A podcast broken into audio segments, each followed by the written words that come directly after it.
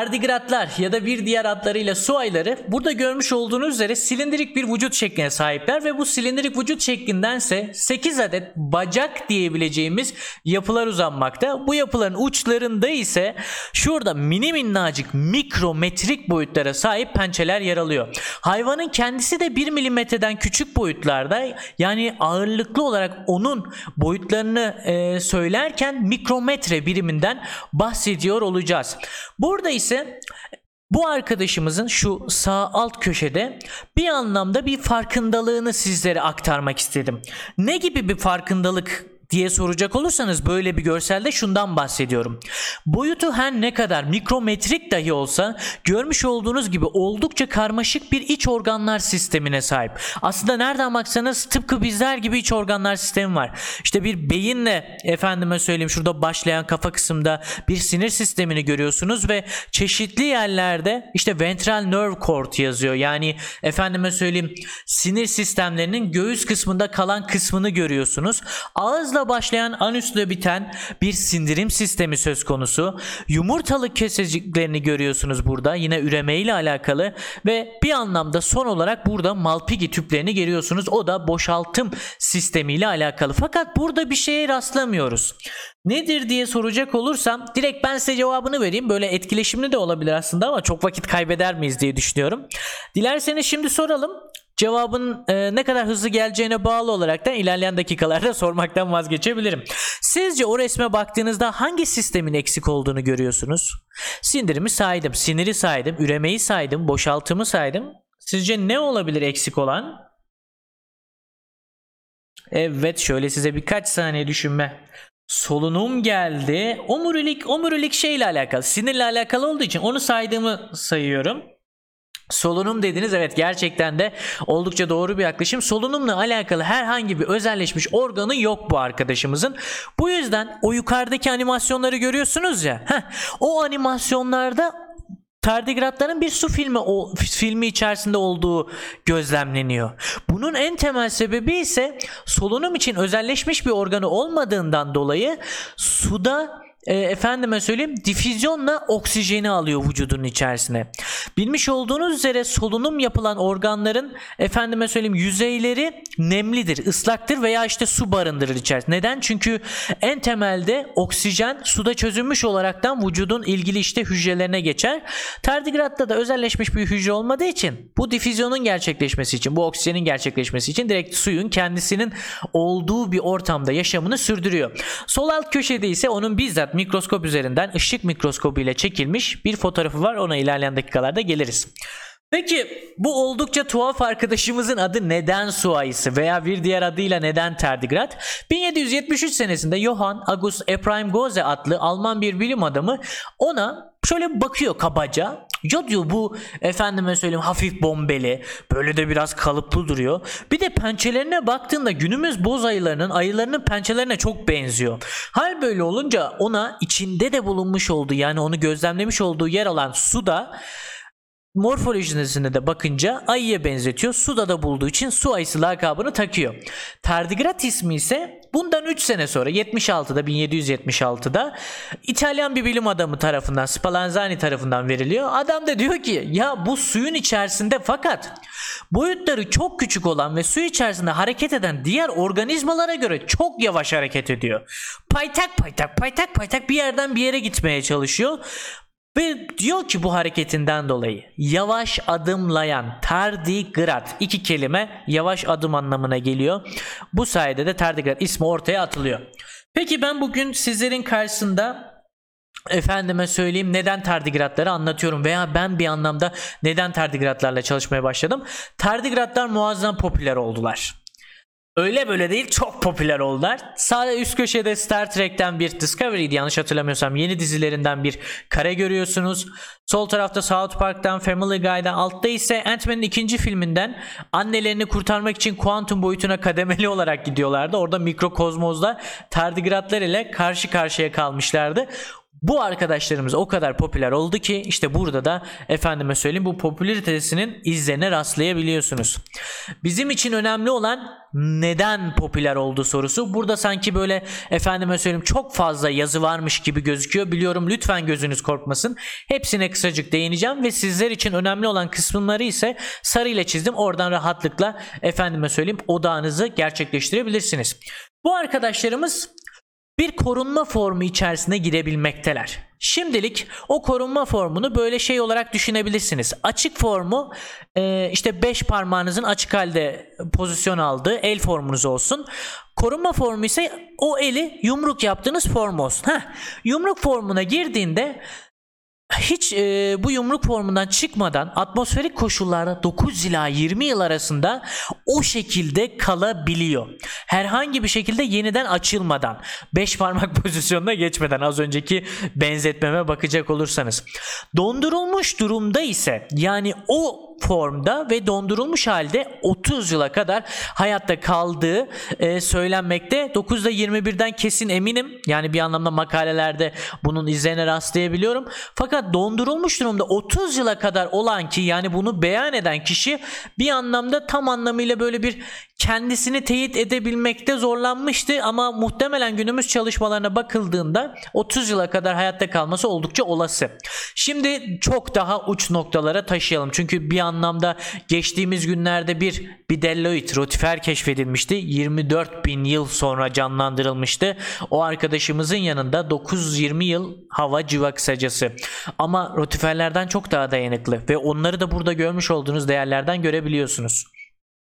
Sıvı nitrojen ile eksi 253 derece ile yani dondurulduğunda 21 ay dayanabilmekte ama eksi 272 yani mutlak sıfırdan 1 derece üstünde efendime söyleyeyim birkaç gün dayandıkları bilinmekte. Muazzam bir özellik yine e, aynı şekilde.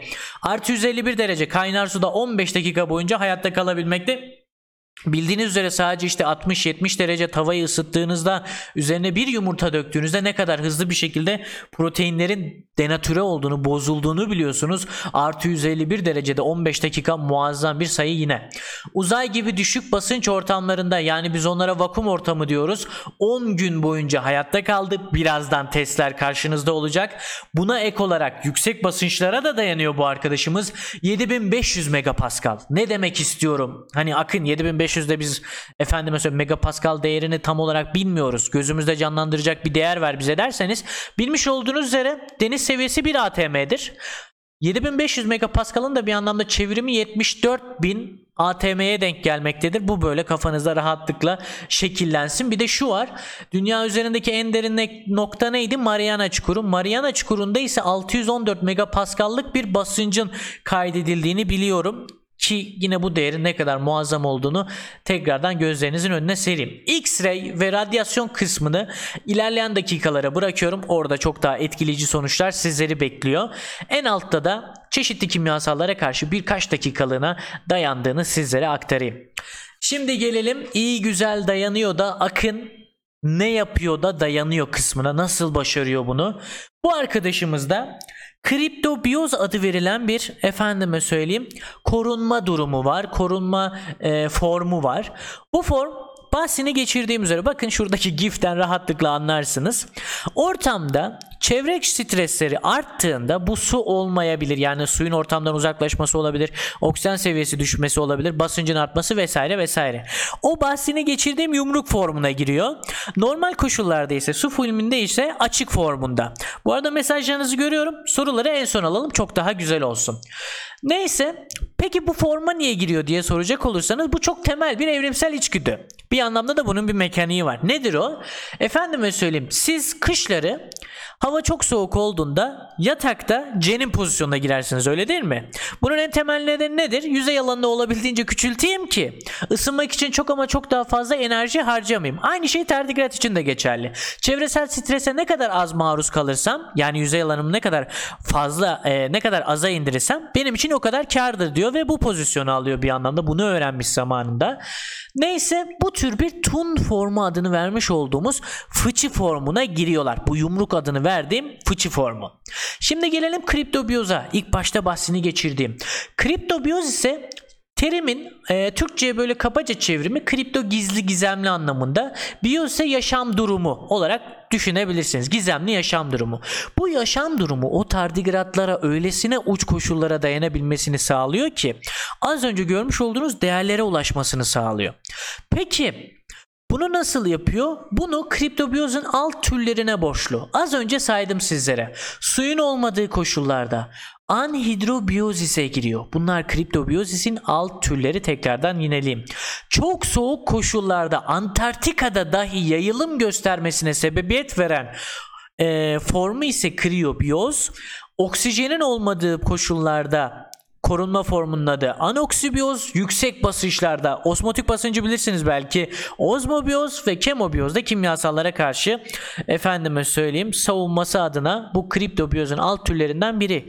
Akın iyi güzel de bir anlamda ben hala cevabımı alamadım. Nasıl korunuyor? Ben bir anlamda sizlere nasıl korunduğunu değil de e, stres karşısında nasıl hareket ettiğini gösterdim. Ama korunduğunu açıklamak için biraz daha efendime söyleyeyim derinlere dalmak lazım. Hücresel, moleküler konuşmak lazım. Gelin moleküler konuşalım.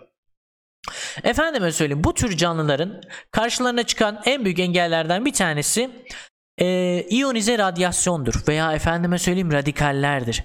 İyonize radyasyon aslında tüm canlılığın evrimsel süreç içerisindeki en büyük düşmanlarından bir tanesi. Neden? Çünkü bu efendime söyleyeyim iyonize radyasyon kararlı moleküllerin, kararlı bağların arasına girer ve onları koparırlar ve onları kararsız hale getirip bütünlüğünü bozarlar. Bütünlüğünü bozduğunda ne olur? Efendime söyleyeyim bu işte bir protein sentezinden sorumlu kodsa o protein sentezlenemez. Hayati bir proteinin sentezlenememesi durumunda ise o hücrenin kendini efendime söyleyeyim işte öldürmesi söz konusudur. Apoptozda kendi kendini yok eder. Veya işte bunun öngörülememesi yani henüz o mekanizmanın evrimleşmemesi durumunda ise birey hayatını kaybeder. Evrimsel süreçte baktığımızda bu oldukça önemli bir yer tutuyor o zaman ve buna karşı da bir önlem alınması lazım. Aslında buna karşı pek çok önlem alınıyor. Özellikle radikal adını verdiğim ve nispeten aynı şeylere sebebiyet veren yapılar bizlerde mesela süperoksidizmutaz, katalaz gibi enzimlerle otomatikman engellenmekte. Aklınıza başka nasıl gelebilir? Bu lise derslerinde glikolizde nadaşlar fadaşlar vardı ya heh, onlar işte yakalıyorlardı. Yakalamalarının temel sebebi bu. Gidip o serbest kalan radikaller sağa sola saldırmasın. Tamam. Bir anlamda bu mantığı anladık. O zaman bizim DNA'mızı, çeşitli molekülleri korumamız lazım. Peki tardigratlar bunu yapıyor mu? Yapıyorsa nasıl yapıyor? 2016 senesinde Japon bilim adamları DNA'yı koruyan bir protein keşfediyorlar tardigratlarda. Adı demek süspansör protein. Bu protein sadece ve sadece tardigratlara ait. Sadece onlarda var. Ve görüyorlar ki 2020 senesinde yaptıkları çalışmada bu protein DNA'yı tıpkı histon proteini gibi sarıyor. Merak etmeyin benim slaytımda hiçbir şekilde kavramını bilmediğiniz bir kelime kullanmayacağım. Eğer ki bilmiyorsanız zaten açıklamasını direkt olarak getireceğim. Histon proteini şu. Lisede size anlatılır. DNA paketlenir, kromozomlar olur. Heh, o paketlenme sırasında DNA'yı saran şeyin adı histon proteinidir. Histon proteini gibi damage suspensor proteini DNA'yı sarar. DNA'yı sardığında ise bunun radyasyona karşı direncini arttırır. DNA'nın radyasyona karşı direncini arttırır. Direncini arttırdığını nereden biliyoruz? İlgili damage suspensor protein alınıyor. İnsan böbrek hücre kültürüne laboratuvar ortamında e, e, işte neden enjekte ediliyor bir anlamda. Bu hücre kültürüyle enjekte edilmemiş hücre kültürünü yani kontrol grubunu karşılaştırıyorlar. Bunlara belli doz radyasyon veriliyor. Verildiğinde bakıyorlar ki kontrol grubu yani hiçbir şey aktarılmayan normal insan böbrek hücre kültürü ölüyor. Hiçbir birey hayatta kalamıyor.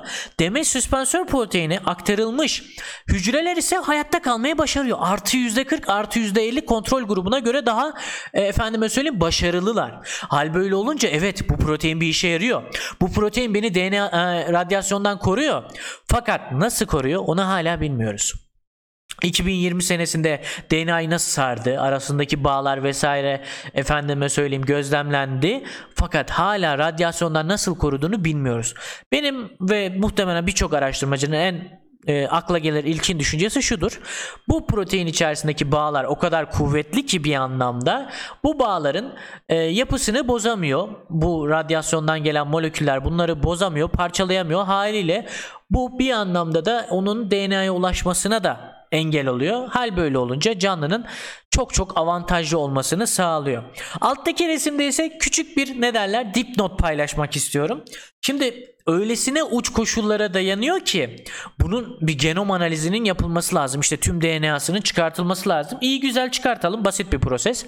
Bir çıkartıyorlar bir bakıyorlar ki %38 bakteri. Yok öyle bir şey ya diyorlar. Hani bunun efendime söyleyeyim %38 çıkması bir anlamda bilmiş olduğumuz tüm evrimsel şeyleri de e, evrimsel işte bilgileri, birikimleri de köşeye atmak anlamına geliyor. Böyle bir şey olan neden bunu diyorum? Çünkü bu arkadaşımız bir hayvan, ökaryot. Ama bir bakterinin işte genomunun %32'sine sahip, %38'ine sahip olmak demek yani bilmediğimiz mekanizmalarının, bilmediğin işte seleksiyon şekillerinin hali hazırda içinde olması gerek. Ya da bu arkadaşımızın gen hırsızı olduğunu e, kabul etmek gerek. Onlar da tabii ki de evrim çok kuvvetli olduğu için bu arkadaşımız acaba gen mi çalıyor dediler. Neyse bu kafalarını çok karıştırdı. Çünkü bir anlamda bunlar çok e, uzun zaman önce ayrılmış gruplar. Bu kadar fazla benzerlik olamaz birbirlerine. Neyse ikinci bir test yapıyorlar. Çünkü akıllarında daha önemli yer tutan bir e, efendime söyleyeyim alternatif bir şüphe daha var. O testi yaptıklarından sonra da evet gerçekten de o şüphe olduğunu anlıyorlar sonucun. Nedir efendim o? Kontamine olmuş. DNA'yı izole ederken araya bakteri karışmış. Bu yüzden bakterinin %38'lik bir DNA'sına e, efendime söyleyeyim kendi genomunda yer vermiş. Ama normali ne diye soracak olursanız tüm genomunun 1.2'lik kısmının sadece ve sadece %38'i. Hal böyle olunca bu hala e, her şeyin normal olduğunu gösterir nitelikte. Şimdi gelelim bu damage süspansör proteinle e, ne gibi şeyler yapıldı bizlere nasıl bir potansiyel sunabileceği yönüne. Arkadaşlar tütün bitkilerine demeç süspansör proteini aktarıldı ve ortama da etil metan sülfenat adında radikal yani bu işte bağlara zarar veren moleküllerden e, bileşenlerden eklendi. Bunu peki neden yapıyorlar diye soracak olursanız ileride efendim mesela Mars'ta tarım yapmayı düşünüyoruz. Bir sürü işte radikale ve UV'ye karşı dirençli mekanizmalara sahip bitkilerin yetiştirilmesi lazım. Peki bunu nasıl yapabiliriz? Bunu işte bu demeç süspansör proteini ile efendime söyleyeyim bir anlamda harmanlanmış bitkileri üreterek yapabiliriz. Peki bu testler nasıl bir sonuç veriyor? Bu testler olumlu sonuç veriyor. Gelin hep birlikte bakalım. Bu sol taraftaki resimde yaklaşık 25 tane fide ekiliyor. İki, ikisinin de ilk grubu kontrol grubu. 25 fidenin 25'i de yeşeriyor. İkinci kısımda baktığımızda bir birim diye söyleyeyim ben onu şimdilik. Etil metan sülfenat koyuyor ve görmüş olduğunuz gibi senaryo ortada. 3 birim konulduğunda ise sanki e, kontrol grubunda yani hiçbir şey konulmamış tütün bitkilerinde de böyle bir üreme varmış, bir gelişim varmış gibi gözlemlense de aslında oradakiler bozuk bireyler. Ama demet süspansörlü olan bireylere baktığımızda ise onlar sağlıklı bireyler. Hani nispeten fidelerin sayısı aynı, akın burada bir numaram var vesaire diye soracak olursanız bahsini geçirdiğim üzere fideler yeşerlen, yeşillenmiş ama onlar bozuklar, bizimkiler sağlıklı. E peki ben bunu nereden biliyorum? Ben bunu kuyruklu yıldız deneyinden biliyorum. O da sağ tarafta yer alıyor. Kuyruklu yıldız deneyinde Kuyruk ne kadar uzunsa hasar o kadar fazladır. DNA'daki hasar o kadar fazladır bir anlamda. E, kuyruk ne kadar küçükse o kadar azdır. R5 demet süspansör proteinli olan kuyruk küçük. RM ise kontrol grubumuz aktarılmamış olan kuyruk uzun. Bu yüzden de oradaki arkadaşların hastalıklı veya tam olarak gelişemediklerini sizlere dile getirdim. Onun makalesi var. Şimdi bunun da makalesi var. Bunu çok uzatmayacağım. Hiç merak etmeyin. Bir tane tardigrat türü keşfediliyor. Adamın biri gitmiş bir örnekleme yapmış. Oradan tardigrat keşfetmiş ve tardigratı floresan ışığının altına koyduğunda parladığını görmüş. Ve bu tardigradın da hali hazırda var olan bir tardigrada çok benzediğini bu yüzden de alt tür olarak isimlendirilmesi gerektiğini düşünmüş ve böylelikle yeni bir tardigrat türünü ortaya atmış. Fakat adam bununla da kalmamış. Demiş ki bu floresan özellik gösteriyor. Acaba efendime söyleyeyim UV'ye karşı hayatta kalabilir mi? Bir anlamda UV işte o floresanı e, engelleyebilir mi? Kendisine zarar vermesinin önüne geçebilir mi? Yapıyor deneyler. Bakıyor ki evet. Gerçekten de o çok benzediği cins e, türle karşılaştırıyor. O da şurada. Az pigmentli olan o diğer tür yani e, bulunan değil hali hazırda var olan az pigmentli bulunana göre o az pigmentli olanın bu UV verildiğinde 4 e, orada yazıyor 4 birim UV verildiğinde öldüğünü gözlemliyor fakat kendisinin bulduğunu ölmediğini gözlem. Ha diyor. O zaman diyor acaba ben bunun özütünü çıkarsam yani o dayanıklılığını bir anlamda sağlayan şeyi çıkarsam ve hiç dayanıklı olmadığını bildiğim UV'ye karşı hiç dayanıklı olmadığını bildiğim bir tardigrat türünün üzerini bu özütle kaplasam acaba onu korur mu diyor. O da şurada yer alıyor. Bunu yapıyor. Hypsibius exemplaris hiç dayanıklı değil UV'ye karşı. Özütle onu kaplıyor. Kontrol grubu olsun diye Hypsibius exemplaris'in üzerini suyla kaplıyor. Bakıyor. Ya özüt gerçekten onu da korumayı başarıyor. Hal böyle olunca ben de şunu diyorum. Ya tardigratların hala keşfedilmeyi bekleyen muazzam dayanıklılık mekanizmaları var. Birini uygulayamadın mı? Birini uygulamakta başarısız mı oldun? O zaman git bir diğerini uygula. Çünkü bu hayvanlar bu konuda oldukça tecrübeli, oldukça ne derler zengin. Fakat sadece bunlar da değil çeşitli protein aileleri var. Burada görmüş olduğunuz gibi bunları tek tek anlatmayacağım sizlere. Burada şundan bahsetmek istiyorum. Protein nispeten e, efendime söyleyeyim gene göre oldukça makro bir molekül. Hal böyle olunca biraz da bunun ne derler genetik izlerine bakalım. Dayanıklılığı sağlayan genlere bakalım. Orada da karşımıza yine 2016 senesinde demet süspansör proteini keşfedilirken DNA'da şüphelenilen noktalardan birkaçı çıkıyor. MRE11 gen bölgesi DNA'nın onarımından sorumlu hepimizde var. Şu an bu yayını izleyen ve dışarıda otlaklarda otlanan efendime söyleyeyim bir protein peşine avcı e, bir protein peşine efendime söyleyeyim pusuya yatan hayvanların ve diğer pek çok canlı grubunda da var bu e, gen ve DNA'nın onarımından sorumlu. Ve bu gen bölgesinden bizde bir adet varken tardigratlarda 3 adet olduğu keşfediliyor. Şimdi burada çok değerli bir soru var. Ne kadar fazla ise bu gen bölgesi bu onun o kadar fazla çalıştığını veya o kadar hızlı bir şekilde DNA'yı onardığını mı gösteriyor? Bu konuda tam olarak net değiliz ama güzel bir ipucu alabileceğimiz başka canlılar var. O da nedir? Tatlı sudan tuzlu suya geçen balıklar. Tuzlu suya tolerans genleri taşırlar bu arkadaşlarımızın ve baktığımızda tuzlu suya toleransı olmayan diğer balıklarda bu genlerden işte birkaç tekrar varken onlarda böyle 20'ye 25'e yakın tekrar var. Hal böyle olunca evet sanki tekrar sayısı arttığında bu arkadaşlarımızın ilgili genleri daha fazla çalışıyormuş gibi geliyor. O zaman nispeten almış oldukları o hasarları bir anlamda hem korunma yöntemleriyle hem de bu DNA'ları hızlı onarma yöntemleriyle üstesinden geliyor diyebiliriz. Bir de radikallerle ilgili bir şey demiştim. Bizim vücudumuzda da radikallerden işte bir anlamda uzak tutulmamızı sağlayan 11 adet gen varken tardigratlarda ise 16 adet gen bulunmakta. Yine burada farklarını ortaya koymuşlar. Şimdi gelelim. Bu arada hemen bir teyit alayım sizden. Herhangi bir sıkıntı var mı? Her şey yolunda mı? İyi gidiyor mu? Hemen böyle küçük bir molamızı alalım. Bu arada ben de bir suyumu içeyim. Hoppa.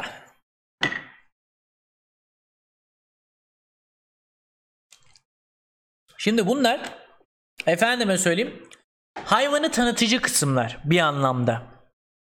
Etkileyici kısımlar da olabilir eğer ki işte moleküler çalışıyorsanız vesaire etkileyici kısımlar buralar da olabilir. Fakat birazdan uzay testlerine ve bir anlamda UV'sini sizlere aktarabilmek adına çeşitli işte şeylerle karşılaştırdım. Onlara geçeceğiz. Orada daha çok eğlenirsiniz. Uyan güzel hipotezi var. O da kısaca bizlere şunu söylüyor. 1 yaşında kapanan bir tardigrat 20 sene bekledikten sonra 21 yaşında mı hayata gözlerini açar? Yoksa 1 yaşında e, kaldığı gibi devam eder? Bunu neden söylüyorum? Bunu şu yüzden söylüyorum. Tardigrat kapandığında metabolik faaliyetlerini olabildiğince düşük seviyeye çeker. Bu olabildiğince düşük seviyeye çektiği ibarem neye tekabül ediyor diye soracak olursanız böyle ölümden bir tık yukarısına. O kadar metabolizmasını düşürür. Peki bu neden böyle bir şeye hizmet ediyor? Peki 21 yaşında mı yoksa 1 yaşında mı uyanacağı düşüncesine hizmet ediyor. Orada da karşımıza telomerler geliyor. Telomer dediğimiz şey nedir diye soracak olursanız telomerler hücre bölünmesinde DNA'nın eşlenmesinin kontrollü bir şekilde gerçekleşmesini sağlayan aslında yapılardır. DNA'nın işte son uç kısımlarında bulunur ve bir anlamda bu kısımlar sayesinde DNA düzgün bir şekilde kendini eşler, duplike eder. Fakat bu moleküller bizlerde her hücre bölünmesinden sonra çünkü orada DNA kendini duplike ediyor. Her hücre bölünmesinden sonra kısalır. Çünkü bizde telomeraz enzimi yoktur. Hal böyle olduğu için bu gün geçtikçe kısalıyor, kısalıyor, kısalıyor ve bir yerden sonra kısalığına bağlı olaraktan DNA hatalı bir şekilde kendisini duplike ediyor. Tabi hatalı DNA demek o hücrenin e, normal işlevini yerine gerçekleştirememesi ve buna bağlı olarak hücrenin çökmesi veya ölmesi anlamına geliyor. Bu da genellikle yaşlılıkla doğru orantılı bir şekilde ilerliyor.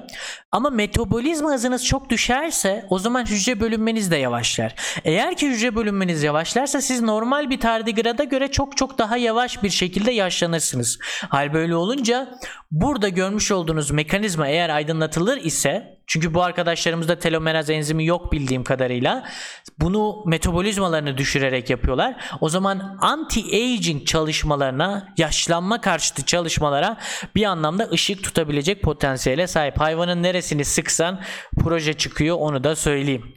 Şimdi gelelim e, efendime söyleyeyim o kadar şeyi var. Sağa solda e, ne derler abiyotik faktörlere dayanıyor. Basınca düşük sıcaklığa yüksek sıcaklığa dayanıyor. Ya bunu biz bir test edelim. Bunu niçin test edelim? Olası bir işte uzay görevinde canlı hayatta kalabiliyor mu diye bir test edelim. Orada da karşımıza ilk olarak efendime söyleyeyim e, Foton M3 misyonu çıkıyor. Foton misyonu Sovyetler Birliği'nin gerçekleştirmiş olduğu 1970'lerde mi 80'lerin başında mı ne gerçekleştirmiş olduğu bir misyon 2000'lere geldiğinde bunun artık M versiyonu bir anlamda ikinci e, dalgası gerçekleşiyor ve 2007 senesinde de Foton M3 misyonu ile karşı karşıya kalıyoruz. Bu misyon bizler için önemli çünkü bu misyon içerisinde yer alan 16 tane biyolojik testin arasında 3 tane tardigratları barındıran test var. Bunlardan bir tanesi tardis, rotara, tarse. Hal böyle olunca gözler tabii ki de bu deneylere dikiliyor. Çünkü o kadar pohpohlanan, o kadar efendime söyleyeyim şuna dayanıyor, buna dayanıyor dediğimiz hayvan acaba yörüngede dayanabilecek mi? Yörünge dediğimizde bu Foton M3 misyonundaki bu kapsül, foton kapsülü 614 kilometre yukarıya düşük dünya yörüngesine oturtuluyor. Bu kapsülün içerisinde de e, rotarat ve tarse görevleri varken e, bir anlamda işte TARDIS görevleri de varken bu kapsülün dış kısmına bakan kısımda da bazı özel görevlere hizmet eden tardigratlar var. Daha doğrusu çok özür dilerim. Tarse ile rotorat iç kısımda, TARDIS dış kısımda, dis dis aha yaptık hatayı. Dış kısımda yer alıyor. Bunun dışında pek çok daha uzay görevimiz var. Endeavor'ı bilmem belki hatırlar mısınız? Bu e, Los Angeles'tan işte indirileceği müzeye bir Boeing 737 miydi tam olarak hatırlamıyorum. Bir Boeing'in üzerinde e, hareket etmişti. Havalimanından işte havalandığında çok ikonik bir fotoğrafı vardır. O misyonun o Endeavor'ın son görevinde de Tardikis adlı başka bir efendime söyleyeyim misyon gerçekleştirildi tardigratlarla alakalı. Bunun dışında Popos Life Project vardı. Hindistan'da çöktü kıyamam. Atıldığı gibi yörüngeye oturamadan Hindistan e, Hint okyanusuna düştü. E, Beres Sheet ise ee, 2019 senesinde bunu Çağrı hocam yazmıştı. Yazıya dökmüştü. Evrim ağacında var. Diğerlerinin hepsi de var. Onları da ben yazdım. Bu e, Bereshit ise 2019'da İsrail gönderdi. Rover'ın ayak takımı açılmadığı için aya sert iniş yaptı. Hal böyle olunca makine hasar gördü ve muhtemelen tardigratların bulunmuş olduğu e, işte hazne e, hasar gördüğü için açılmış olabilir ve tardigratlar ay yüzeyine saçılmış olabilir. Henüz ayı işgal etmediler çünkü oradaki tardigratlar hem o tun formunda, fıçı formunda hem de reçine ile kaplılar. O yüzden nispeten zarar görmediklerini düşünüyoruz ve birçok bilim adamı da tardigratların çıplak bir anlamda işte güneş ışığına, aydaki orta ortam koşullarına dayanabileceklerini söylüyorlar. Bunu ikinci bir örnekleme yapmadan bilemeyiz.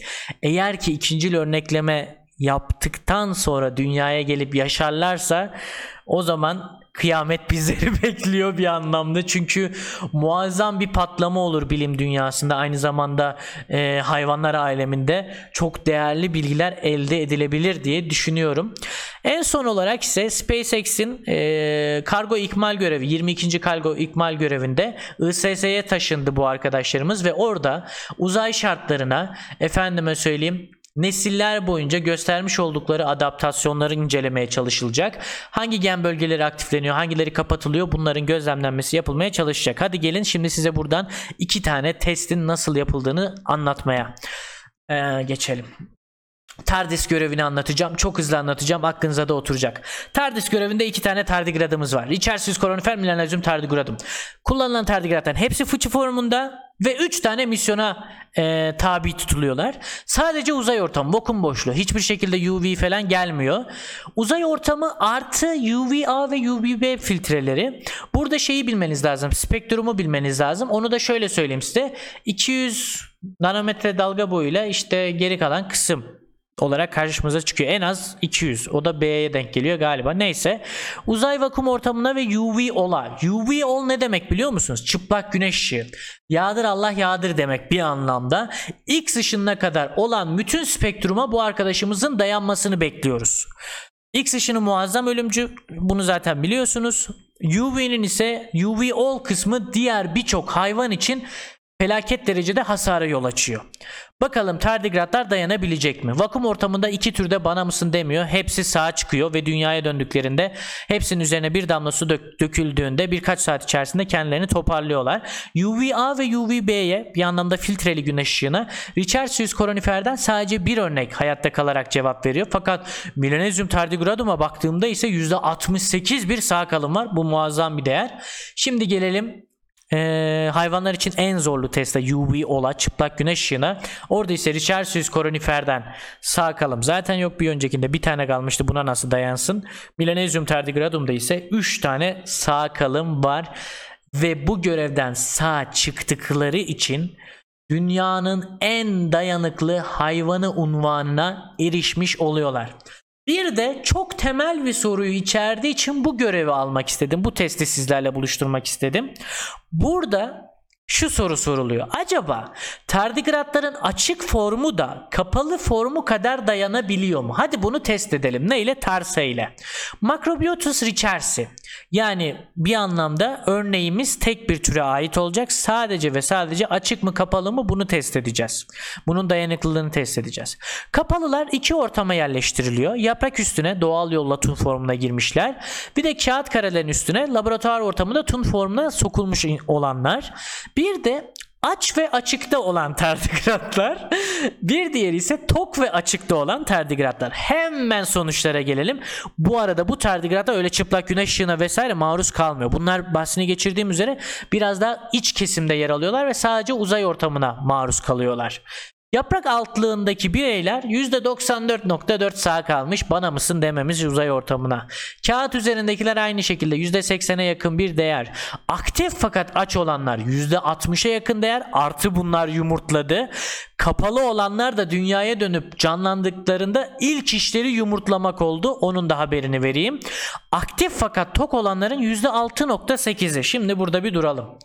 Ben senin karnını da doyurdum efendime söyleyeyim 614 kilometre yerden yüksekte. Sen daha benden ne istiyorsun niye hayatta kalmadın diye insan sormak istiyor.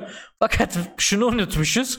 Biz bu arkadaşları doyurmak için ortama hem yaprak çöpü hem de e, beslendikleri canlılar olan rotiferleri koymuşuz. Tahmin etmediğimiz şey sıvı bir ortamda olduğu için açık halde kalmaları için yaprak bozulmuş. Yaprak bozulduğu için efendime söyleyeyim ortamın kimyası değişmiş. E, kimyasal e, şeylere karşı da hani birkaç dakika dayandıklarını söyledim. Hal böyle olunca bu arkadaşlarımız orada ölmüşler. Sadece %6.8'lik bir kişi sağ kalmış. Ama onun dışında aç olanlara baktığımızda yani ortamında sağ olanlara baktığımızda %60'ı gayet hayatta kalmayı başarmıştı. Şimdi burada bir anlamda sizleri de heyecanlandıran bir başka konuya gelmek istiyorum. Bugün tardigratlara doyacaksınız dedim ya doyacaksınız. Her kolundan tardigrada saldırıyoruz. Şimdi Akın bana dedin ki artı 151 dereceye dayanıyor. Eksi 253'e dayanıyor. Ona dayanıyor. Şu kadar basınca dayanıyor vesaire vesaire. Şimdi ben bir evrim ağacı takipçisi olarak Hani evrimi genelde şu şekilde yorumluyorum. Bir çevresel stres vardır. Ben de çevresel strese karşı ilgili işte mutasyonlara vesaire sahipsen, popülasyonun buna sahipse o çevresel stresten efendime söyleyeyim başarılı bir şekilde ayrılırım ve genlerimi daha e, rahat bir şekilde gelecek nesle aktarabilirim. Hal böyle olunca bu çevresel strese göre de dönem içerisinde bazı şeylerimi evrimleştirebilirim. Ya iyi güzel hoş da sen nerede gördün eksi 253 dereceyi de buna dayanıyorsun? Sen nerede gördün artı 151 dereceyi de buna dayanıyorsun? Çünkü bu zamana kadar keşfedilmiş en düşük sıcaklıklı yer Antarktika'da bir yer eksi 89. En yükseği de e, artı 69 mu artı 70 mi öyle bir şey şeyde çöllerden birinde yanlış olmasın. Neyse en düşük basınç ama en yüksek basıncı da söyleyeyim. Ya sen acaba başka bir yerden mi geldin diye soruyorsunuz. Ama bunun en temel sebebi şey. Evrimin bir öngörebildiğiniz noktası vardır. Yani evet şu stresleri verirsem şu özellikteki arkadaşlarımız evrimleşir dersiniz. Antibiyotik deneylerinden hatırlarsınız. Bir de benim sevdiğim o ikinci noktası vardır. Öngöremeyeceğiniz şeyleri de bir anlamda evrim size sunabilir süreç içerisinde. Hal böyle olunca tardigratlar bir anlamda ikinci kısma giriyor. Ve birçok bilim adamının söylediği üzere de tardigratlar hayvanlar aleminde milli piyangonun vurmuş olduğu canlılar olarak karşımıza çıkıyor. Şimdi gelelim bu düşüncemizi biraz daha ileriye getirerekten ulaşabileceğimiz noktaya. Acaba başka bir gezegenin çevresel streslerine karşı evrimleşti de panspermia ile dünyamıza mı geldi? Yani dışarıdan mı geldi? Bunu düşünmesi çok hoş, çok da güzel bir soru. Bakalım bu sorunun üzerinden gelebiliyor muyuz? Şimdi araştırmacılar şunu yapmışlar çeşitli canlı gruplarını almışlar ki bu canlı grupları bir anlamda efendime söyleyeyim hali hazırda kriptobiyoza sahip canlılar. Bakın kriptobiyoz pek çok canlı grubunda var. Fakat bunun alt türlerinin en fazlası bir anlamda tardigratta gözlemleniyor. Bunun dışında rotiferde var. Şuradaki Türkçe çekerlekli hayvan olarak da e, çevriliyor. Nematotlarda var yuvarlak solucanlar. Bunların yanlış hatırlamıyorsam yaşam ağacında hepsinin kaydı var. Bir de burada son olarak çok güzel gözüken bir diatomumuz var. Dediler ki bu arkadaşlar dayanıklı. Bunların içerisine acaba virüs ve bakteri koysak ve yine UV gibi çeşitli stresler versek acaba onlar hayatta kalmayı başarabilir mi? Bunun deneyini yapıyorlar. Zaten rotifer ve nematot tardigradın olduğu yerde bir anlamda karşılaştırılması e, anlamsız oluyor. Çünkü tardigradın çok yüksek bir değere e, dayanabiliyor onlara e, onlara nazaran. Diatomda ise canım baştan kaybediyor. Çünkü bu delikli gözeneği içerisine UV gelmesine sebebiyet veriyor ve araştırmacılar sonuç olarak şunu söylüyor. Tabi yapmış oldukları nispeten bir deney düzenine bir de tabi haliyle teorik fiziğe dayanarak da. Olası bir efendime söyleyeyim dünyadan fırlayan taş parçasından tardigratlar varsa ve tardigratların içerisinde de bakteri veya virüs varsa bu taş parçasının da nispeten e, ısıdan korunabileceği kısımlarında yer alıyorsa, iç kısımlarında yer alıyorsa tardigrat bu uzay serüveninden e, başarıyla sağa çıkabilir. Tabi ne kadar süreceği, nereye konacağı çok önemli. Sağa çıkabilir. Kendi sağa çıkamasa dahi içerisindeki bu efendime söyleyeyim çeşitli canlılar, bakteri veya virüsler sağa çıkmayı başarabilir diyorlar ama bahsini geçirdiğim üzere bu tam anlamıyla böyle e, teyitli, destekli bir çalışma değil. Bir anlamda bir öngörü sunuyor sadece. Onun bilgisini vereyim ama size çok daha güzel bir çalışma ile baş başa bırakayım. O çalışmada ise bize şunu söylüyorlar. Diyorlar ki efendime söyleyeyim bu arkadaşımız ee, bir işte fırlayan taş parçasıyla biz buna ejecta diyoruz. Ejecta ile başka bir gezegenin e, şeyine yer çekimine kapıldığında o gezegene çarparken çok yüksek miktarda şok dalgası üretecekler. Yani o taşın işte tabana çarpmasından dolayı çok yüksek miktarda şok dalgası üretilecek. Hal böyle olunca acaba tardigratlar bu şok dalgasına nasıl dayanır diye soruyorlar ve bir anlamda onu simüle etmek için bir deney düzeneği ortaya atıyorlar. Bu deney düzeneğinde ise tardigratları mermi şeklinde dondurmak yatıyor. Evet tam olarak duymuş olduğunuz gibi burada bir Desert Eagle yani diğer adıyla Deagle fotoğrafı koydum. Bu Deagle fotoğrafı size gaz tabancasını canlandırsın. Buzun içerisindeki terdigrat buz şeklinde bir mermiyi canlandırsın ve burada görmüş olduğunuz poligon ise bir e, kum hedefini canlandırsın. Kısacası dondurulup mermi halindeki hazneye konulan tardigratlar gaz tabancası içerisine giriyor. Saniyede 556 metre ile 1 kilometre hızlarında kumdan hedefe doğru ateşleniyor.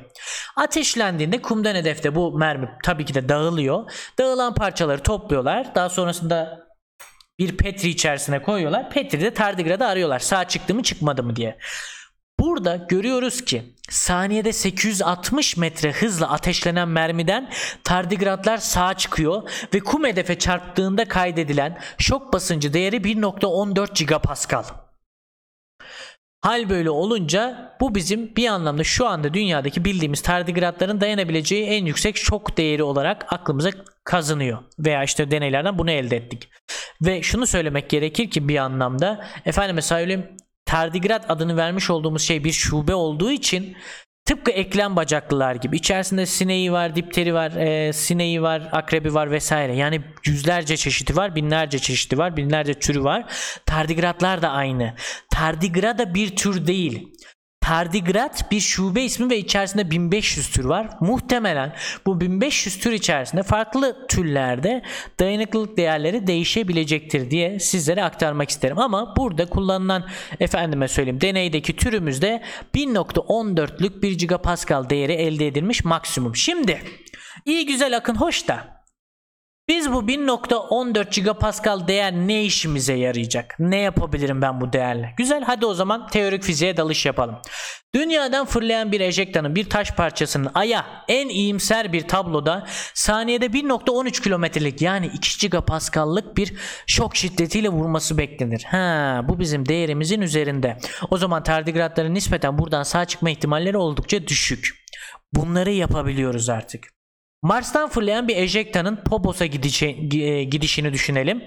Saniyede diyorlar ki teorik fizikçiler 1 ila 4,5 kilometre hızla Phobos'a vurur bu diyorlar. Şimdi 1 kilometre 860'a nispeten yakın. Çok çok iyimser bir tablo düşünelim. Belki tardigratlar hayatta kalır. Fakat burada atladığımız bir nokta var. Dünya ile ay araya Dünya ile ay arasındaki mesafeden Mars'la Popos arasındaki mesafe çok çok kısa. Hal böyle olunca Mars'la Popos arasındaki bu uzun mesafeyi kat etmek ekstradan çevresel streslere maruz kalmak deniyor. Gerekiyor. Hal böyle olunca da yine tardigratların buradan sağ çıkma ihtimali oldukça düşük olarak bakılıyor. Peki bir anlamda perspektifi böyle bambaşka bir şeye çevirelim. Neye çevirelim? Bilmiş olduğunuz üzere Güneş sistemi içerisinde iki tane canlılık barındırabilecek çok önemli şeyimiz var. Ne derler? İşte uydularımız var. Bunlardan bir tanesi Europa, bir diğeri ise Enceladus. Enceladus 2015 senesinde hatta Cassini tarafından bir efendime söyleyeyim örneklemeye tabi tutuldu. Bu örnekleme ikisinde de yer alan Europa'da da ve Enceladus'ta da yer alan gayzerlerden gerçekleştirildi. Gayzerine baktığımızda Enceladus'un Cassini tarafından örneklenen hem düşük hem de yüksek kütleli organik moleküllere rastlandı. Organik maddelere rastlandı. Hal böyle olunca insanın hakkına geliyor tabii. Ya acaba içeride bir canlı bir canlılık bir şey olabilir mi? Biz de elde ettiğimiz veriden şu yorumu yaparaktan Enceladus hakkında bir düşünceye varmak istiyoruz. Diyoruz ki dünyada yaşayan en dayanıklı hayvan bu. Bunun dayandığında 1.14 gigapascal. Acaba Enceladus içerisinde maksimum veya işte bu 1.14 gigapascal'lık değerlere dayanabilecek bir canlı var mı? Biz bunun örneklemesini yapabilir miyiz? İşin güzel tarafı ise şu. Cassini Geyser'den örnek alırken onun oraya kaç kilometre hızla vurduğunu da bulmuşlar. Saniyede 5 kilometre. Ha, bu bizimkinin çok çok üstünde. Bu yüzden de bu imkansız gibi gözüküyor. İyi güzel. Fakat 2012 senesinde araştırmacılar dediler ki bu metal yüzeyden ziyade veya çeşitli bileşenli yüzeylerden ziyade aerojel gibi gözenekli bir madde kullanalım ve bu maddeyi kullandığımızda ise muhtemelen bizim aracımıza 6 kilometre hızla dahi vursa bu maddeye 6 kilometre hızla dahi vursa biz bunun şok basıncını 1 gigapascal'ın altında dahi elde edebiliriz. Ha, o zaman tardigrada benzer canlı için gün doğdu. Hal böyle olunca ilerleyen dönemlerde gerçekten de bu arkadaşlarımızın önerdiği madde işe yararsa Enceladus'ta tardigradın dayanıklılık değerlerine sahip bir canlıyı canlı bir şekilde örnekleyebilme ihtimalimiz var. Bu muazzam bir bilgi, bu muazzam bir perspektif ve evrende yalnız olmadığımızın ilk kanıtı olacak nitelikte bir bilgi. Şimdi evet geldik o UV'ye. UV'yi geçtim bilerek geçtim. Bu arkadaşımızın ne kadar dayandığını sizlere iki tane olayla aktarmak istedim. Bu olaylardan bir tanesi Çernobil bir diğeri ise Little Boy lakaplı arkadaşımızın yani Hiroşima'ya atılan atom bombası. Little Boy Hiroşima'ya atıldığı nokta direkt yani o merkez üssü mantar bulutun oluştuğu nokta 155 sievertlik bir radyasyon değerine sahip. Reaktör çekirdeğinin çevresinde ölçülen radyasyon seviyesi ise Çernobil'dekinde 300 sievert. Şimdi akın iyi güzel de burada sievert adında bir şey var, bir değer var. Ne bu? Sievert dediğimiz şey şu. Farklı radyasyon tipleri dokularda farklı miktarlarda işte hasarlar bırakır. Alfa tipli radyasyon e, alfa tipli bir bir birimlik alfa tipli radyasyon dokuda gamma tipli bir radyasyona göre 3 kata kadar hasar bırakır. Haliyle onun sievert değeri 3 sieverttir. 1 birimlik alfanın sievert değeri 3 sieverttir. 1 birimlik gamma radyasyonun sievert değeri ise 1'dir. Bu bizim işimize yarayacak. Burada görmüş olduğunuz gibi sievert değerlerini görüyorsunuz. Akın iyi güzel de bunlar hala benim kafamda canlanmadı diye soracak olursanız buradaki diğer veriler size bir anlamda hizmet ediyor ve kafanızda canlandırmayı sağlıyor. Bizim insan popülasyonunun radyasyondan zehirlenmesi yani efendime söyleyeyim popülasyonun yarısının ölmesi için 5 sievertlik bir değer yetiyor. LD50 değerimiz popülasyonun yarısını öldüren değerimiz 5 sievert. Efendime söyleyeyim bir tane daha vardı. Heh, Çernobilli itfaiyeciler arasında ölçülmüş en yüksek radyasyon dozu 13.4 sievert.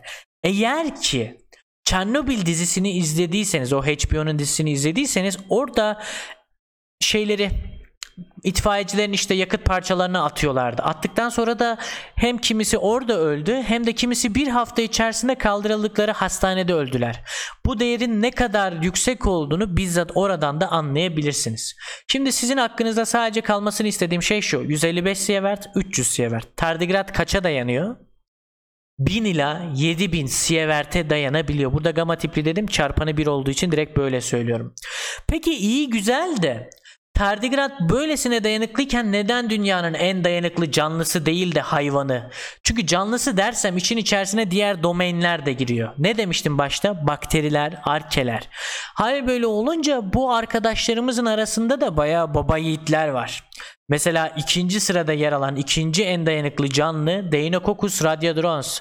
Yani bakteri Conan the Bacterium olarak da adlandırılıyor. Yani bakterilerin Conan'ı olarak da adlandırılıyor.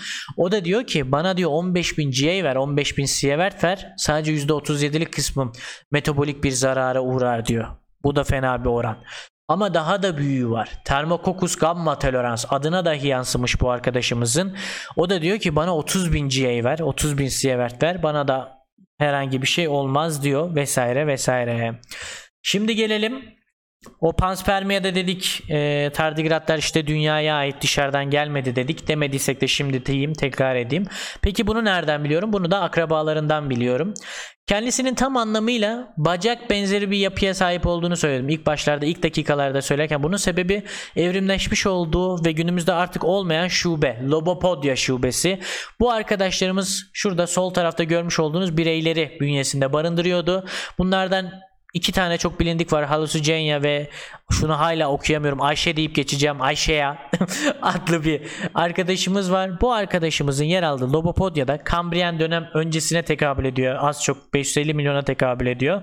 Burada tardigratlarımız çok pardon ayrılıyor. Eğer ki şuraya masuma bakacak olursanız şurada bir minnacık tardigrat benzeri bir canlının olduğunu görebilirsiniz. Burada tardigratlar ayrılıyor ve günümüzde ise bu arkadaşlarımızı çok tuhaf bir serüven bekliyor. Neden tuhaf diyorum? Çünkü yakın zamana kadar bu arkadaşlarımız tam anlamıyla doğru bir şekilde nerede olduğu bilinmiyordu. Bu yüzden de işte sınıflandırması şüpheli e, canlılar arasında adlandırılıyordu. Ali Demirsoy'un kitabında da öyleydi yanlış hatırlamıyorsam. Bu arkadaşlarımız tekrar ve tekrar dile getiriyorum kusura bakmayın bu arkadaşlarımızı hem nematotlarla alakalı olduğu söyleniyordu. Buradaki soru işareti o yüzden çünkü iç organlar sistemi nematotlara çok benziyordu ama dıştan morfolojisine baktığında Onychopora adı verilen burada görmüş olduğunuz kütük ayakları da aşırı benzemekteydi. Ama tüm bunların aksine moleküler çalışmalarda gösteriyor ki eklem bacaklara yakınlar. Ne olduğu belli değil hala sallantıda olduğumuz bir grup gibi karşınıza çıkıyor. Hal böyle olunca efendime söyleyeyim birçok hipotez ortaya atıldı. Nematodları es geçtik iyi güzel ama Onychopora'ya mı yakın yoksa Arthropoda'ya eklem bacaklara mı yakın? Bunda da 3 tane hipotez ortaya atıldı. Taktapoda. Taktapoda'da dendi ki tardigratlarla Artropodalar yakın akraba, onikoporalar küçük ayaklar uzak akraba. Lobopodya o dış morfolojisi benzediği için. Tardigrat onikopora yakın, eklem bacaklı uzak. Antennapoda antenleri olduğu için Onikopora ile küçük ayaklarla eklem bacaklar yakın tardigrat üvey evlat dendi. Son olarak efendime söyleyeyim moleküler çalışmaların bize gösterdiği A hipotezi taktopoda'nın kabul edilişi oldu. Burada da o az önceki Halisucenya ile Ayşe'yi görüyorsunuz. Halisucenya'nın fosilinde şöyle çok güzel bir trik noktası vardır. Çok güzel bir anı vardır. Bu fosilin üst kısmına baktığınızda sert rigid olan kısımların İlk başta ayak olduğunu düşündüler. Fakat daha sonrasında bahsini geçirdiğimiz üzere o kadar rigid ve sert duruyor ki bunun efendime söyleyeyim böyle bir e, eklenmiş gibi veya bir süzülme vesaire hareketlerinden sorumlu olamayacağı, bunun olsa olsa kendini koruma mekanizması yani bir diken benzeri yapı olabileceği söylendi. Bu yüzden de o arkadaşımızın fosiline bakaraktan alttaki revize edilmiş bir illüstrasyon çizildi. Ayşe'ye bakacak olursanız Ayşe zaten günümüzde yaşayan Onikopora'ya çok benziyor. Tardigrat da şimdi yalan olmasın Onikopora'ya benziyor ama işte moleküler ah moleküler. Şimdi peki bu moleküler ee, efendime söyleyeyim çalışmaların bir başka destekleyicisi var mı diye soracak olursanız ne zaman yayınladım? Ya bir gün ya da iki gün önce yayınladığımız diğer makale, ay yayınladığımız diyorum kusura bakmayın. Türkçe'ye çevirip evrim ağacında yayınladığımız bir diğer makale çıktı. Orada da araştırmacılar diyor ki tardigratların adım atma mekanizmasını öğrendik. Günümüz eklem bacaklarına çok ama çok benziyor. Fakat şöyle bir şey var. Bu arkadaşlarımız işte mikrometrik boyutlardayken eklem bacaklar artık santimetrelere varabiliyor. Yani orada çok güzel bir benzetme yaptık. Tabii ki de en büyük eklem bacaklıyı baz alarak söylenmiş bir e, tabir olduğunu düşünüyorum. Kendinden 500 bin kat daha büyük eklem bacakların yürüyüşlerini taklit ediyor dedik. Evet mekanizma olarak da tam olarak öyle bir durum söz konusu. Bunu size kamera açıp da göstermek isterdim ama bazen ben de oldukça karıştırıyorum ama şunu söyleyebilirim. Şurada kırmızı ile gösteren duruş pozisyonu, mavi ile gösteren bu ayağın hareket edeceğini ifade ediyor. Saniye ilerletilmiş. Duran ayak hareket edecek pozisyona gelmiş ama arkadaki ayak durma konumuna geçmiş. O yüzden e, arkadaki ayak hareket edince duran ayak haliyle ona yaklaşmış. Bu onu ifade. Bunu anlayana kadar canım çıktı. Çok tuhaf bir yürüme mekanizması var. Zaten böceklerin de bir tuhaftır. Ama buradaki önemli nokta şu arkadaşlar. Şimdi burada bunun mekaniğini anlatırım size ama bu ekstraya giriyor bir anlamda böyle çok ekstraya giriyor. Bu yüzden de herkesin ilgisini çekmeyebilir. Sadece buradaki önemli nokta şu. Sizler, ben ve diğer memeli omurgalıların birçoğu yürümekten koşar pozisyona geçerken profil değiştiririz. Profil değiştirdiğimiz için de bu bir anlamda süreksiz bir e, hareketi beraberinde getirir. Çünkü neden? Siz artık bir anlamda artık e, hali hazırda alışkın olmadığınız bir davranış sergiliyorsunuz. Kısıtlı bir süre zarfı içerisinde. Fakat eklem bacaklarının davranışı sürekli aynıdır. Profil e, sürekli aynıdır. Sadece ve sadece hızlanması farklıdır. Yani çok hızlı bir şekilde de bunu gerçekleştirebilir. Çok yavaş bir şekilde de. Baktık ki tardigratlarda da durum aynı.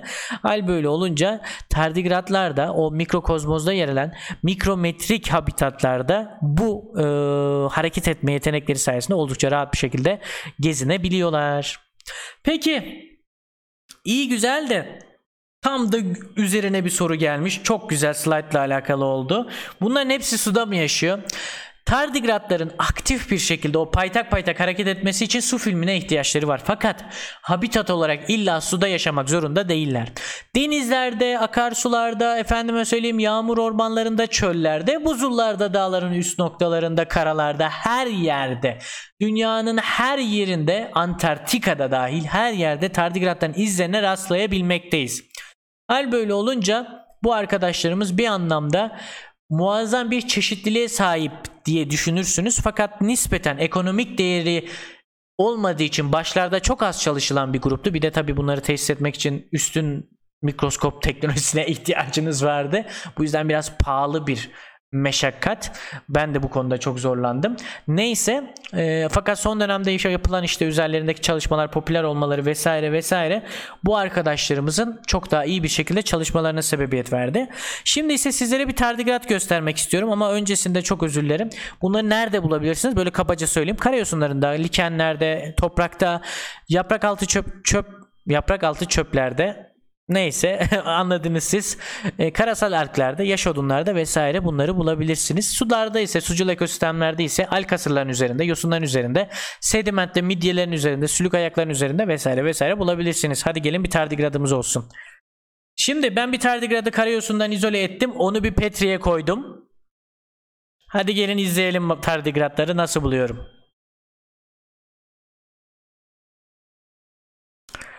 Şimdi bir Petri içerisindeyim ve bir tardigrat gördüm. Okla da size gösterdim. Arada nematotları görüyorsunuz böyle kıvrık kıvrık bir anlamda yılan benzetmesi yapayım daha rahat aklınıza kalır. Görmüş olduğunuz gibi. Şimdi ise tardigradın bir iğne ucu boyutunda oluşunu sizlere aktarıyorum. Ve onu bir anlamda diğer materyalin diğer e, işte istemediğim kısımlarına ayırıyorum. Ve onu bir pipetle daha temiz bir ortama alıyorum. Pipetin içerisine çekilişini de gözlemleyeceksiniz şimdi. Hop onu da gördünüz. Şimdi ben onu daha temiz bir ortama aldım. Daha sonra lamla lamel arasına sıkıştırıp ondan bir preparat yapıyorum. Burada görmüş olduğunuz gibi. Ve onu kompakt mikroskop altında incelemeye alıyorum. Kompakt mikroskopta ayarlıyorum. Bilgisayarıma bakın şimdi. Kompakt mikroskopta ayarladım. Dörtlük objektif, objektifte, onluk objektiflerde yani normalden 40 kata kadar büyük bir şekilde görüyorsunuz. Artık onluk objektiftesiniz 100 kata kadar büyük görüyorsunuz. Ve artık kırklık objektiftesiniz 400 kata kadar daha yakından bakıyorsunuz bir tardigrada. Görmüş olduğunuz gibi paytak paytak. Dorselden yani sırt kısmından çektiğim için pençeleri gözükmüyor kısacası ama paytak paytak yürüyüşüne devam ediyor. Kırmızı kısımda ise şunu vurguluyorum. Y şeklinde bir aparatı var. Bukkal farinjal aparatı. Sizin yanak kaslarınıza benziyor. Yanak kaslarınızı kastığınızda ağızları ileriye doğru çıkıyor. İleride bir şey varsa yakalıyor. Sonrasında gevşediğinde içeriye doğru kapanıyor. Şimdi bahsini geçirdiğim üzere o kadar dayanıklılık mekanizma saydım ama her tardigrat türü aynı dayanıklılık değerlerine hizmet etmiyor. Tardigrada bir şube ve bu şube içerisinde 1500'e yakın tür var. Hal böyle olunca hepsi birbirinden farklı. Demeç süspansör proteini bile farklı hatta. Kimi tardigratlarda demeç süspansör proteini varken kimi tardigratlarda hemi demeç süspansör proteini var. İşin ilginç tarafı bu protein doğal olarak bozulmaya yatkın bir proteindir. Fakat bozulmaya yatkın bir protein demek işlevsiz bir işlevsiz bir protein anlamına gelmez. Bizim vücudumuzda da pek çok kez böyle e, proteinlerle karşı karşıya kalıyoruz. Bunlar bir işleve sahipler fakat çok ama çok uzun süreler e, kararlı bir halde kalamıyorlar. İşlevini gerçekleştirip genellikle bozuluyorlar.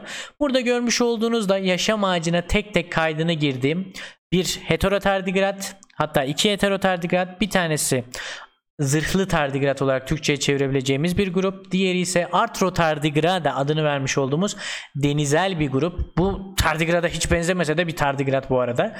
Bu ise e, ötardigratlar, gerçek tardigratlar olarak geçiyor. Apokale ve Parakele e, takımının üyelerini görüyorsunuz. Petri içerisinde tardigratlarımı sol alt köşedeki gibi görüyorum temiz bir ortama aldığımda bu şekilde kompakt mikroskopta objektiflerin dahil olduğunda ise bu şekilde yakından onları görüntüleyebiliyorum. Ve ben konuşmamı bitiriyorum. Şimdi ise e, şunu söylemek istiyorum. Anlattığım her bir bilginin, anlattığım her bir şeyin makalesi Evrim Ağacı'nda benim profilimde yer alıyor. Oradan aklınıza takılan istediğiniz bir soru varsa evet buradan da cevaplayacağım ama her zaman hani yanı başınızda olamam bir anlamda. Oraya gidip açıp çok çok detaylı bilgilerine erişebilirsiniz. Hadi şimdilik şimdi bana ayrılan sürenin sonuna geldik. Beni dinlediğiniz için teşekkür ederim. Umarım ki tardigratları sevmişsinizdir. Tardigratlarla ilgili olası bir sorunuz varsa hem bana direkt olarak Instagram hesabımda aynı ada soy isme sahip. Oradan ulaşabilirsiniz. Sizlere teşekkürlerimi ediyor ve hoşça kal diliyorum. Müzik